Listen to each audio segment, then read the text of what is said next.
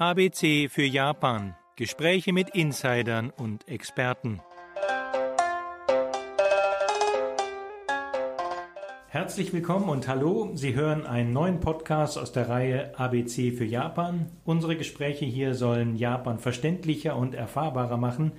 Heute sitze ich im Büro von Jochen Legevi, Asien-Chairman der internationalen Kommunikationsberatung KEX CNC im obersten Stockwerk des Sano Park Tower im Tokioter Stadtteil Tameke Sano. Hallo Jochen, du gehörst ja auch schon zu den Old Japan Hands. Wie viele Japan-Jahre haben sich denn bei dir schon angesammelt? Ja, leider. Zum Glück hängt hier kein Spiegel. Old ist tatsächlich wahr.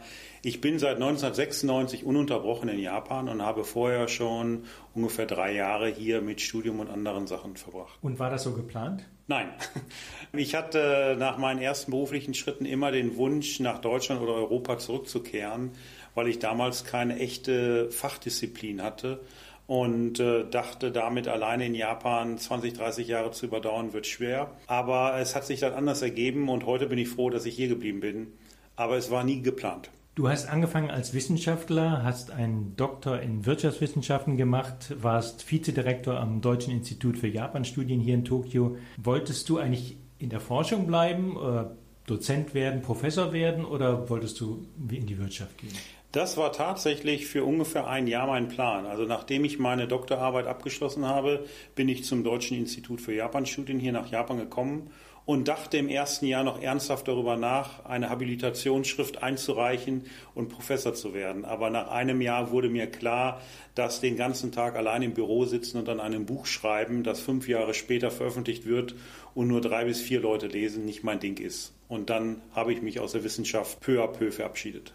Dein Schwerpunkt war ja die Autoindustrie, wenn ich mich richtig erinnere. Wie kam dann der Kontakt zustande, dass du dann plötzlich bei Mitsubishi Motors Pressechef wurdest? Ich habe tatsächlich darüber geforscht, wie sich japanische Automobilunternehmen in Asien mit ihren Produktionsstätten und ihren Strategien ausbreiten und äh, dabei sehr stark auf Mitsubishi Motors fokussiert, die nämlich in Südostasien das bis dato stärkste japanische Unternehmen waren.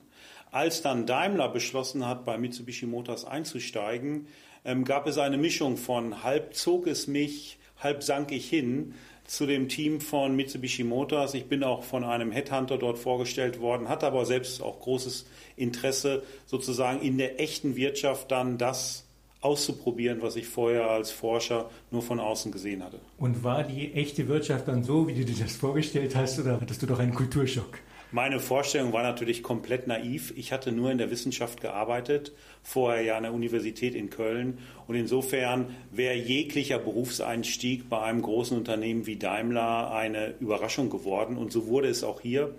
Aber es war eine sehr spannende und auch eine sehr gute Überraschung. Und es hat mir den Eintritt in äh, die Industrie und in, das, in die Privatwirtschaft ermöglicht, auf einem Niveau, das sonst eher unwahrscheinlich ist, weil ich relativ schnell mit den Großen mitspielen durfte. Und das hat mir sehr viel gebracht und mir auch sehr viel Spaß gemacht. Daimler Chrysler musste ja dann die Fusion mit Mitsubishi Motors aufgeben. Äh, Hauptgrund war neben einem frühen Qualitätsskandal Absatzprobleme im amerikanischen Markt. Ähm, deswegen brauchte Mitsubishi mehr frisches Kapital, als die Stuttgarter geben wollten.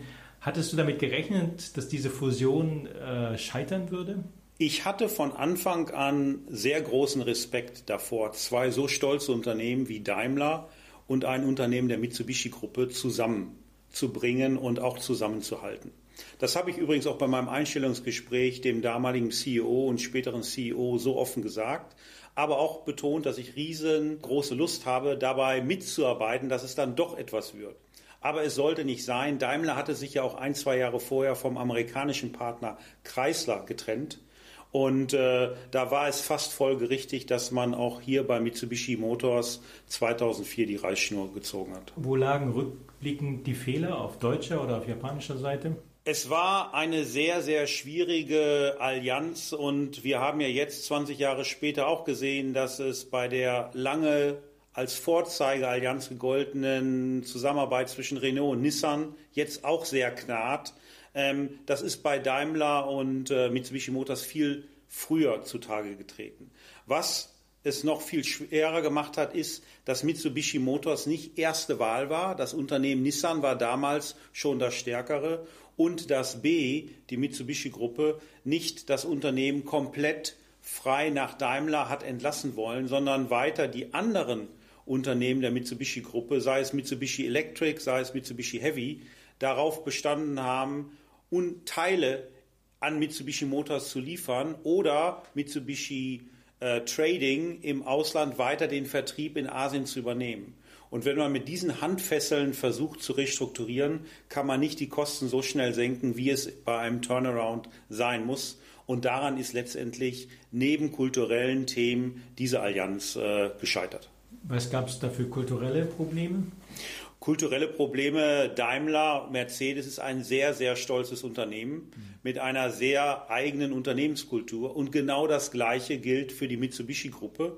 Das Unternehmen Mitsubishi Motors war ein Spin-off von Mitsubishi Heavy, einem der Schwergewichte innerhalb der Mitsubishi-Gruppe. Und wenn zwei so stolze und so eigene Kulturen aufeinander, man kann schon beinahe sagen, knallen, ist es immer schwer. Und das war auch in diesem Fall. Von dort ging es dann zu CNC, der Deutschen Kommunikationsberatung. Ist das die gleiche Arbeit wie Pressesprecher oder wie hast du den Wechsel da geschafft?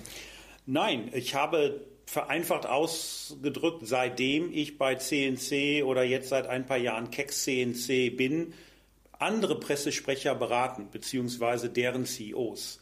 Das heißt, vorher war die Arbeit, die Unternehmenskommunikation von innen zu steuern, zu planen, umzusetzen. Und dann seit 2004, als ich bei CNC gestartet bin, ging es um die Beratung von Unternehmen, wie sie ihre Unternehmenskommunikation in verschiedenen Situationen anstellen. Aber ich konnte dieses, diesen Schritt nur tun, weil ich eben durch die Lehrzeit bei Mitsubishi Motors und bei Daimler gegangen bin, wofür ich bis heute sehr, sehr dankbar bin. Dein damaliger Schwerpunkt war ja die Krisenkommunikation, also wenn ein Unternehmen äh, in eine Situation gerät durch einen Skandal oder durch einen Korruptionsfall oder andere Dinge, äh, dass sozusagen ja, dass die Marke und der Ruf des Unternehmens äh, möglichst schnell gerettet werden soll. Welche Ratschläge hast du da in Japan gegeben? Krisenkommunikation in Japan ähm, wird, wie auch in anderen Ländern, sehr stark über die Presse, über die Medien gespielt. Es gibt natürlich viel mehr Stakeholder, die in Krisen äh, wichtig sind. Das ist vor allen Dingen ähm, der Staat, das Ministerium, die Aufsichtsbehörde, die für diese Industrie zuständig ist. Das sind die Mitarbeiter, das sind die Businesspartner und natürlich auch die Kunden. Aber ähm, die Medien sind diejenigen, die letztendlich in der Öffentlichkeit das Bild über die Situation, die sich ja in einer Krise naturgegeben sehr schnell verändern kann, zeichnen. Das heißt, es ging vorwiegend um die Medienarbeit und da ist hier in Japan sehr viel äh, anders als zum Beispiel in Deutschland, da wir hier die sogenannten Presseclubs haben, die das Medienwesen hier sehr stark beeinflussen. Ja, kannst du dazu ein bisschen mehr erzählen zu diesen Kisha-Clubs oder Presseclubs? Presseclubs oder auf Japanisch sagt man Kisha-Krabu.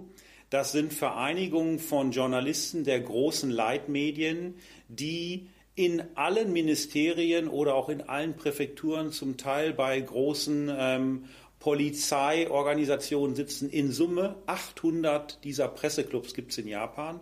Und so zum Beispiel gibt es auch einen Presseclub am Transportministerium. Das ist das Ministerium, das für die Kraftfahrzeugindustrie zuständig ist, wie auch für die Luftfahrt. Und wenn es dort ein Product Recall, eine Rückrufaktion gibt, dann ist dieses Ministerium für die Abwicklung zuständig und arbeitet sehr eng mit dem Presseclub, der bei Ihnen in der dritten, vierten oder fünften Etage sitzt, zusammen. Konkret, alle großen japanischen Medien haben Journalisten, die im Presseclub des Transportministeriums sitzen, zum Teil sogar liegen, denn wenn eine Krise läuft, übernachten die dort. Ähm, das ist tatsächlich so, man ist für ein bis zwei Jahre von seiner Zeitung oder von seinem Fernsehsender zu diesem Presseclub entsandt und schreibt da nur Sachen, die von diesem Ministerium beaufsichtigt werden. Und das ist neutrale Berichterstattung. Es ist aber auch tägliches Briefing durch die Ministerialbeamten, die ja letztendlich den Schlafsack und den Schreibtisch für die Journalisten bereitstellen. Und das ist ein sehr interessantes Phänomen. Auf Englisch spricht man viel von Embedded Journalism. Das ist genau das, was hier stattfindet. Die Journalisten dort hängen von den Briefings ihrer Beamten ab, wo sie sitzen. Und das ist für ein Unternehmen, das einmal in einer Krise ist, eine doppelte Herausforderung. Aber wie kannst du dann dieses Presseclub-System nutzen, wenn du ein Unternehmen berätst, wie es mit einer Krise umgehen soll? Ich konnte oder ich kann es heute vor allen Dingen dann beraten, das Unternehmen, wenn es ein ausländisches Unternehmen ist. Denn bei jeglicher Krisensituation muss sich der Japan-Chef für alle Äußerungen und für alle Aktivitäten in der Zentrale, sei es in Deutschland oder in Amerika, rückversichern. Dort haben die Juristen das oberste Wort und es heißt, bloß kein Schuldeingeständnis machen, kein Kommentar geben. Hier in Japan ist das verheerend. Ähm, hier in Japan muss jedes Unternehmen, das in irgendeiner Weise in einer Krisensituation ist, sich erst einmal für diesen Sachverhalt entschuldigen. Man entschuldigt sich nicht für ein Fehlverhalten, sondern, wenn ich es ins Deutsche wörtlich übersetze, sagt man, wir entschuldigen uns dafür, dass wir mit der aktuellen Situation der Öffentlichkeit äh, Unwohlsein bereiten. Und das ist oft ähm, die Kernherausforderung, die deutsche oder die ausländische Zentrale davon zu überzeugen, dass man hier in Japan die Minimaläußerung der Presse gegenüber gibt, die das System verlangt.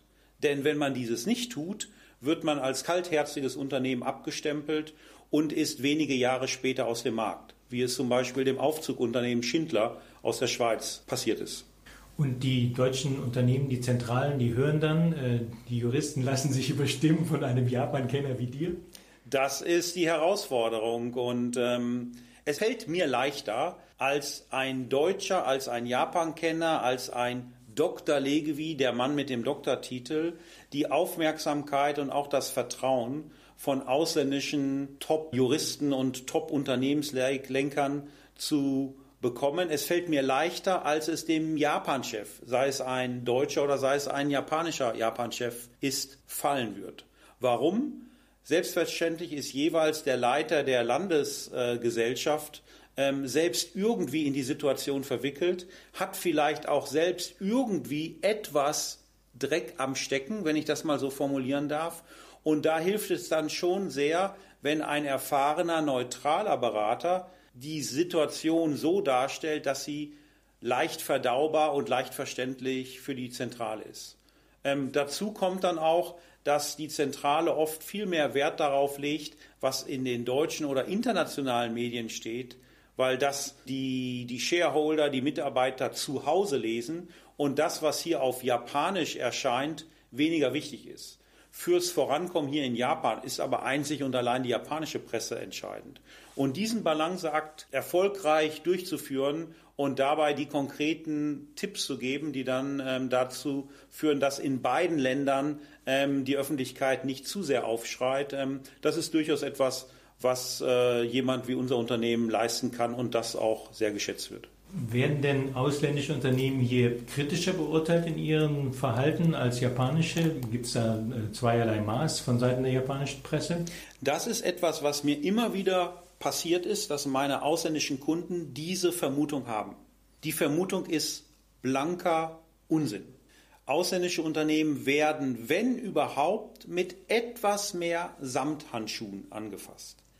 Allerdings muss auch die japanische Einheit des ausländischen Unternehmens, wenn es denn in einer Krisensituation ist, insbesondere in einer selbstverschuldeten Krisensituation ist, nach den Regeln hier spielen. Und in dem Moment, wo man dann einmal sagt, kein Kommentar oder sich nicht ordentlich verbeugt, hat man nicht nach den kulturellen Regeln gespielt. Und dann wird man sehr hart angefasst. Und das wird dann einem als Unternehmen als eine Ignoranz vor der japanischen Gesellschaft ausgelegt und auch ähm, im schlimmsten Fall um die Ohren gehauen. Und das ist das, was oft bei ausländischen Unternehmen ähm, hängen bleibt. Bilder von einem japanischen Topmanager, der dann so behandelt wird. Es ist immer und immer selbstverschuldet. Es ist nicht eine kulturelle ähm, Aggressivität den ausländischen Unternehmen gegenüber zu verspüren. Du warst ja bei CNC, eine deutsche Kommunikationsberatung, und dann habt ihr euch einem internationalen Kommunikationsberater angeschlossen, Publicis. Wie hat sich das ausgewirkt auf deine Arbeit, auf deine Kunden? Das hat sich enorm ausgewirkt. CNC damals war knapp 200 äh, Mitarbeiter weltweit verteilt, aber nur in Europa und in Asien. Publicis ist ein Koloss mit 80.000 Mitarbeitern weltweit vertreten und eben nicht nur PR und Kommunikationsberatung, sondern sehr viel Werbung, Creative, Medienplanung, Media Buying. Und wir sind in diesen großen Konzern eingetreten, haben unsere Partneranteile an Publicis abgetreten, um wirklich zu globalisieren. Unter anderem auch um mit dem amerikanischen Markt enger zusammenzuarbeiten. Heute ist unser New Yorker Büro das größte Büro in der Kex CNC Welt von heute mit ungefähr 300 Mitarbeitern. Und dies bedeutete hier in Japan eine ganz große Veränderung. Wir hatten bis dato vorwiegend für europäische Unternehmen PR-Arbeit gemacht, ab und zu auch für einzelne Japaner bei ausländischen Themen wie Unternehmensübernahmen äh, geholfen. Heute arbeiten wir fast 50 Prozent auf der japanisch-amerikanischen Schiene neben dem weiter groß japanisch-europäischen Geschäft. Das heißt, du musst selber auch hier vielleicht weniger Aufträge direkt akquirieren, sondern das kommt sozusagen aus dem globalen Netzwerk dann? Es kommt zum Teil aus dem globalen Netzwerk. Noch mehr Aufträge kommen für eine Firma wie wir es sind von Investmentbanken oder von großen Rechtsanwaltskanzleien, den großen Law Firms. Diese Firmen sind bei Transaktionen, die sind in Krisensituationen zuerst am Kunden und wenn es kritisch wird, wenn es eine wirklich sensible Situation ist, sagen diese Unternehmen, sei es eine Investmentbank, sei es eine Rechtsanwaltskanzlei, du Unternehmen, du brauchst auch einen global aufgestellten, sehr gut operierenden PR-Berater. Und da kommt für uns ungefähr die Hälfte des Geschäftes her. Nicht, dass jetzt mein Büro aus München oder Berlin anruft und sagt, ich habe einen Kunden. Auch das ähm, findet statt, aber die große äh, globale Wirkung ist, dass wir heute bei den großen Investmentbanken und den großen Rechtsanwaltskanzleien der Welt überall auf der Liste der drei, vier großen PR-Firmen stehen. Und äh, das ist natürlich ähm, eine ganz andere Art zu arbeiten, als es noch vor zehn Jahren der Fall war. Das heißt, auch die Inhalte haben sich dann geändert, also die Aufgaben, die ihr abwickeln müsst? Ja, ähm, Krisenkommunikation ist nach wie vor ein Thema. Weiter machen wir normale Unternehmenspositionierung wie bisher. Was aber inzwischen der Großteil ist, fast 50 Prozent unseres Geschäftes sind Finanzmarktkommunikationsarbeiten. Da gibt es zwei, drei Themen. Das eine ist, Unternehmen A will Unternehmen B kaufen das heißt, es geht um MA. Für uns ist es sehr oft, dass der Japaner im Ausland einkauft, aber wir haben auch umgekehrt äh, auch schon Ausländer, die in Japan eingekauft haben, beraten. Und dabei geht es vor allen Dingen um die Finanzmarktkommunikation, um Investoren, um die Shareholder. Ähm, und da sind dann die Wirtschaftszeitungen, sei es in Japan die Nikkei oder international Bloomberg, Reuters, Wall Street Journal, in Deutschland das Handelsblatt von besonderer Bedeutung. Ein anderer Bereich ist ähm, Aktivismus, auf Englisch Shareholder Activism, was hier in Japan immer mehr zum Tragen kommt. Immer mehr japanische Unternehmen werden, so wie auch in Deutschland zum Beispiel ThyssenKrupp, von Aktivisten sehr stark angegangen. Und dann helfen wir wieder mit dem gleichen äh, Publikum im Sinne der Finanzmarkt, die ähm, Shareholder und die anderen im wirtschaftlichen Finanzbereich interessierten Teile der Gesellschaft. Und hat das zugenommen, weil der Anteil der Auslandsaktionäre an japanischen Unternehmen auch in den letzten 10, 15 Jahren doch deutlich gestiegen ist auf inzwischen über 30 Prozent? Richtig, wir haben inzwischen über 30 Prozent der Aktien japanischer Unternehmen im Besitz von ausländischen ähm, Shareholdern und dieses bedeutet, dass sich die Unternehmen viel stärker darauf ausrichten, müssen, wie ihre Shareholder den Kurs des Unternehmens sehen. Und wenn ein Aktivist hier beim Unternehmen ABC einsteigt und sagt, dieser Aktivist hat in der Regel nur zwei, drei Prozent. Wenn dieser Aktivist sagt, wir müssen diesen Geschäftsteil verkaufen und wir müssen in dem Bereich mehr investieren, dann kann der Aktivist mit zwei, drei Prozent nicht viel ausrichten. Wenn ihm aber 30 Prozent der anderen Shareholder, Anteilseigner folgen, dann hat er sehr viel Macht. Und die ausländischen Investoren sind viel eher geneigt, dem rein wirtschaftlichen Kalkül eines Aktivisten zu folgen, als die traditionell sehr konservativen japanischen Anteilseigner. Und da sich der Anteil der japanischen Shareholder verringert hat und der der ausländischen angestiegen ist, ist es jetzt viel wichtiger, auch so zu kommunizieren, dass diese dem Unternehmenskurs folgen. Und das ist genau für uns der Sweet Spot. Hier in Japan nun seit 16 Jahren am Markt tätig. Da haben wir uns viel Vertrauen und viel Kontakte aufgebaut und äh, profitieren jetzt davon, dass immer mehr Japaner zu uns kommen, direkt oder eben über die Investmentbanken oder Rechtsanwaltskanzleien und uns um unsere Unterstützung bei der Arbeit ihrer Positionierung zu helfen. Dahinter steckt ja auch ein mittelfristiger wirtschaftlicher Wandel hier in Japan. Also die Regierung von Shinzo Abe hat sich ja ganz eindeutig darum bemüht, um mehr äh, äh ausländische Aktionäre nach Japan zu holen. Äh, Abe war an der Wall Street sogar und hat eine große Rede gehalten, mhm. kommt nach Japan, investiert dort. Man könnte das aber auch als Schattenseite jetzt sehen, dass die Ausländer hier so viel Druck machen. Wie, wie beurteilst du das? Ich beurteile es positiv und nicht nur, weil meine ähm, Kunden es positiv beurteilen, sondern wir haben darüber gesprochen, ich bin seit knapp 30 Jahren in Japan und äh, habe gesehen, wie sich Japan entwickelt. Und Japan ist in vielen Bereichen, in kleinen Bereichen, schnell innovativ, aber als Land, als Wirtschaft ist es immer noch sehr bedachtsam äh, in, in dem Reformkurs.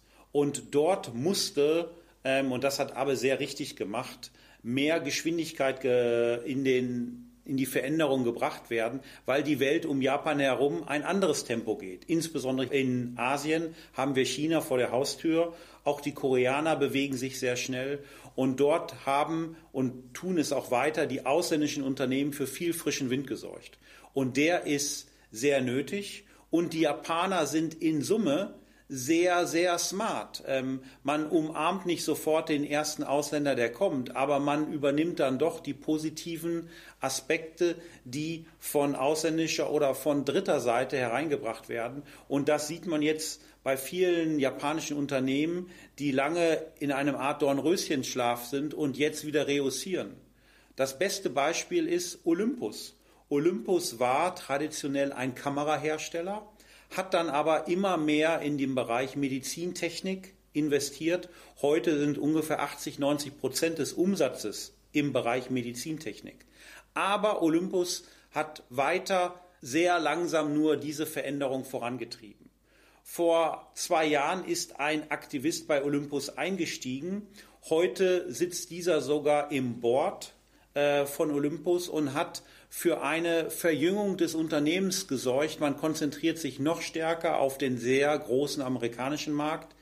Der Börsenkurs von Olympus ist stark nach oben gegangen, aber auch die echte Realwirtschaft, ähm, die Umsätze, die Profite sind nach oben gegangen und Olympus hat enorm von diesem Druck von außen profitiert. Es gibt ja den Begriff Gai-Atsu in Japan, das heißt wörtlich übersetzt Druck von außen und den braucht Japan und den braucht die japanische Wirtschaft immer mal wieder. Der erste Gaiatsu laut den Geschichtsbüchern war 1853, als hier die schwarzen Schiffe aus Amerika von Commander Perry eintrafen und für die Öffnung von Japan sorgten. Und solche Wellen erleben wir immer wieder. Und ich glaube, dass wir auch gerade vor der nächsten Welle vom Coronavirus getrieben stehen, wo es in vielen Bereichen in der Welt, in der Wirtschaft, auch in Deutschland zu Veränderungen kommen wird und garantiert auch hier in Japan. Hast du da konkrete Vorstellungen, wie sich das auswirken könnte, die Erfahrung dieser Pandemie? Äh, kurzfristig wird die Pandemie und das veränderte Arbeitsverhalten hier in Japan zum Abschneiden von ganz vielen Zöpfen führen und das wird ein Effizienzgewinn für japanische Unternehmen sein, den andere gar nicht so bekommen können, weil sie diese langen Zöpfe nicht mehr haben. Beispiel eins: Wir haben hier in Japan noch immer die unselige Sitte, dass ganz viele Stempel auf einem Dokument sein müssen und erst wenn alle abgestempelt haben, die Entscheidung umgesetzt wird. Das wird gerade in der Zeit von Teleworking durch Electric Signature ersetzt und plötzlich sind die ganz vielen Schritte und auch die Mitarbeiter zum Stempeln nicht mehr nötig. Ein anderes Beispiel ist Absatz. Viele Unternehmen schicken noch jeden Morgen ihre Vertreter mit dem Zug irgendwo nach Japan. Die fahren zwei, drei Stunden mit dem Zug zu einem Kunden, haben dort ein ein- bis zweistündiges Gespräch. Man unterhält sich über das nächste Produkt und der äh, Vertreter fährt danach wieder zwei, drei Stunden mit dem Zug zurück und hat dann nach acht Stunden Arbeitstag anderthalb Stunden netto arbeiten können. Das findet jetzt über Videocall statt und plötzlich wird eine viel effizientere Abarbeitung von Aufträgen und von Vertrieb ermöglicht. Drittes Beispiel ist, man mag es kaum glauben, hier in Japan hat nach wie vor das Fax eine große Bedeutung. Viele Unternehmen bestellen nach wie vor via Fax. Wir als PR-Beratung müssen mit manchen Medienorganisationen noch über Fax Pressemitteilung versenden und nicht über E-Mail. Das ist absolut anachronistisch und überholt. Das stirbt gerade einen ganz, ganz schnellen Tod und ermöglicht dann den Unternehmen bei ihrer Auftragsabwicklung und bei der Bestandsaufnahme natürlich auf elektronische Datenerhebung umzustellen und sich endlich von diesem Fax zu verabschieden. Und das wird ganz schnell hier in Japan jetzt in diesem Jahr umgesetzt und wird zu Effizienzgewinnen führen. Interessanter sind dann aber die größeren Veränderungen, sprich echte Digitalisierung und andere Schritte, die erst in den nächsten Jahren dann folgen werden. Welche Branchen werden davon am ehesten betroffen werden, nach deiner Einschätzung? Ich habe ja gerade viel über den Vertrieb gesprochen. Also alles, was mit Vertrieb zusammenhängt, das sind nicht nur die Logistikbranchen oder der Einzelhandel, der Großhandel, sondern auch im eigentlichen Unternehmen die Vertriebsabteilungen.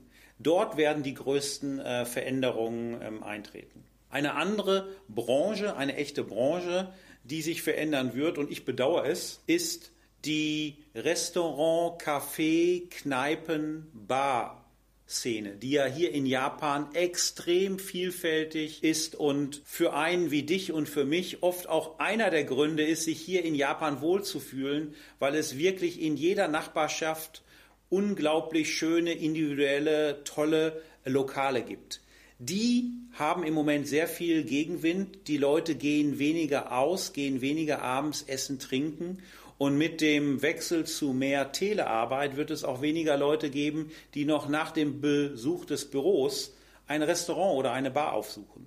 Und da wird leider sich sehr viel verändern. Und ich bedauere es. Ähm, es mag für die japanische Wirtschaft besser sein, für viele von diesen Lokalen ist es leider eine sehr negative Entwicklung. Du hast gesagt, du beurteilst die Veränderungen der letzten Jahre positiv, äh, vor allen Dingen auf der wirtschaftlichen Seite. Hm, da gibt es aber auf der anderen Seite diese große Skepsis über Japan mit Überalterung, schrumpfender Bevölkerung. Wie ist da deine Perspektive? Gehörst du da eher zu den Japan-Bullen oder zu den Japan-Bären? Entschuldigung, wenn ich dich kritisiere. Ich denke, hier nach Bullen und Bären zu unterscheiden, ähm, macht es einfach, um in ein Lager zugeordnet zu werden. Aber es ist falsch. Ein Land, das so entwickelt ist wie Japan, das gleiche gilt für Deutschland, wird unmöglich zu Wachstumsraten von fünf oder zehn Prozent je wieder zurückkehren können, weil einfach die Struktur eine andere ist. Hier in Japan haben wir ja sogar eine schrumpfende Bevölkerung, weil es auch weniger Zuwanderung als Beispiel in Deutschland gibt, was es weiter erschwert. Das heißt, Japan wird nicht, was das Bruttoinlandsprodukt anbetrifft, in den nächsten fünf bis zehn Jahren ein großer Wachstumsmarkt sein. Aber Japan wird weiter sehr vermögend sein und auf hohem Niveau stabil dastehen, anders als vielleicht andere asiatische Länder. Und vor allen Dingen Japan wird in vielen Bereichen große Innovation hervorbringen. Und was wir im Moment weltweit erleben, ist, dass Leute mehr auf Teleworking umstellen, dass auch die älteren Mitarbeiter, die älteren Mitglieder unserer Gesellschaft über 60, über 65, ja über 70 Jahre hinaus noch produktive Teile der Gesellschaft werden. Das findet hier in Japan heute schon statt. Und da ist dann der vermeintliche Nachteil, äh, einer überalterten Gesellschaft ähm, im Mikrobereich ein Vorteil. Und äh, ein anderer Bereich ist ähm, Roboter. Die Japaner ähm, sind sehr, sehr positiv dem Einsatz von Robotern gegenüber eingestellt. Und auch das ist etwas, nicht nur durch Corona, sondern durch die ähm, Überalterung der Gesellschaft in den entwickelten Staaten ein Thema, das gerade auch bei der Pflege von Alten eine immer größere Bedeutung hat. Und auch dort ist Japan ganz weit vorne weg. Also es ist ähm, letztendlich ein etwas differenzierteres Bild und es macht keinen Sinn, hier von Bären und Bullen zu sprechen. Ich bin garantiert jemand, der auch die nächsten 30 Jahre hier sehr gerne in Japan leben wird, weil es eben ein äh, tolles Land ist, das sich auch weiter fortentwickelt und nicht stehen bleibt in der Entwicklung äh, und in dem Umfeld, in dem wir leben. Wir hatten ja die letzten zwei Jahrzehnte im Prinzip so eine langsame Öffnung von Japan für mehr Sachen aus dem Ausland. Das fängt an beim Kapital, darüber haben wir gesprochen. Wir haben auch viel mehr Tourismus gehabt. Wir hatten auch äh, ja einfach mehr Kontakte zwischen Japan und dem Rest der Welt. Also Japan hat globalisiert, hat sich mehr integriert in die Weltwirtschaft. Befürchtest du, dass durch diese Corona-Krise, dass, ähm, da reden ja alle davon, eine Art von Deglobalisierung stattfindet und die auch Japan treffen wird, also dass es da einen Rückschritt geben wird zur Nationalisierung, zur Kappung äh, von Kontakten ins Ausland? Zwei Teilantworten zu dieser Frage. A, ja, ich glaube, es besteht weltweit ein Risiko, dass wir in den nächsten Jahren etwas mehr Protektionismus und mehr Regionalismus sehen werden. Nicht speziell hier in Japan, sondern ganz weltweit. Und wie wir alle wissen, hat es im Kampf zwischen USA und China begonnen, diese Tendenz. Das ist etwas, was ich sehe und was ich auch mit großer Sorge sehe, insbesondere als ein Deutscher, der in Japan lebt. Deutschland und Japan sind beides Volkswirtschaften, die extrem von einer globalisierten und offenen Weltwirtschaft und Weltordnung abhängen. Zu Japan. Einen Punkt hattest du nicht aufgezählt, den man hätte durchaus nennen können. Japan ist nicht bekannt für eine progressive Immigrationspolitik.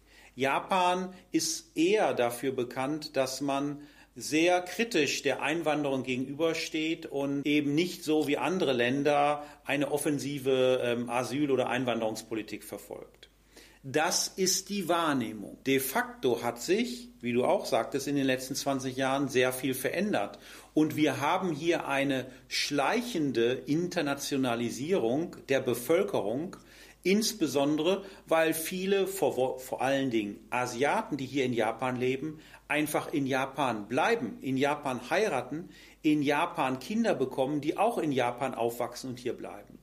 Und wir haben eine extrem interessante ähm, Dichotomie in der Wahrnehmung, insbesondere der Wahrnehmung der japanischen Bevölkerung, hält Japan die Grenzen dicht.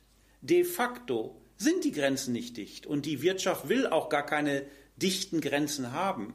Und es wird, ich weiß nicht, ob die Aussage politisch korrekt ist, aber ich stehe zu ihr, es wird von der japanischen Regierung ein sehr geschickter Kurs gefahren, der darin besteht, dass man zum einen eine langsame Internationalisierung der Bevölkerung einschließlich Einwanderung ermöglicht, aber auf der anderen Seite offiziell nach außen weiter einen sehr restriktiven Kurs fährt und dem Wahlpublikum verspricht. Und diesen Spagat, ob bewusst oder unbewusst, fährt die japanische Regierung in meinen Augen sehr, sehr erfolgreich. Und äh, es ist ein interessantes Gegenmodell zum Vorgehen der deutschen Regierung oder anderer europäischer Länder. Vielen Dank, lieber Jochen. Ich denke, du wärst auch ein guter Professor geworden, nicht nur ein guter Kommunikationsberater. Vielen Dank für diese Einsichten wollen wir hoffen, dass sich Japan in den nächsten Jahren weiter positiv entwickelt. Danke dir. Ich bin überzeugt davon, dass es weiter gut vorangeht. Ja, das war's mit dieser Podcast-Folge von ABC für Japan. Ich hoffe, Sie haben beim Zuhören etwas dazugelernt und hören auch beim nächsten Mal wieder zu. Vorläufig sage ich Tschüss und auf Wiederhören.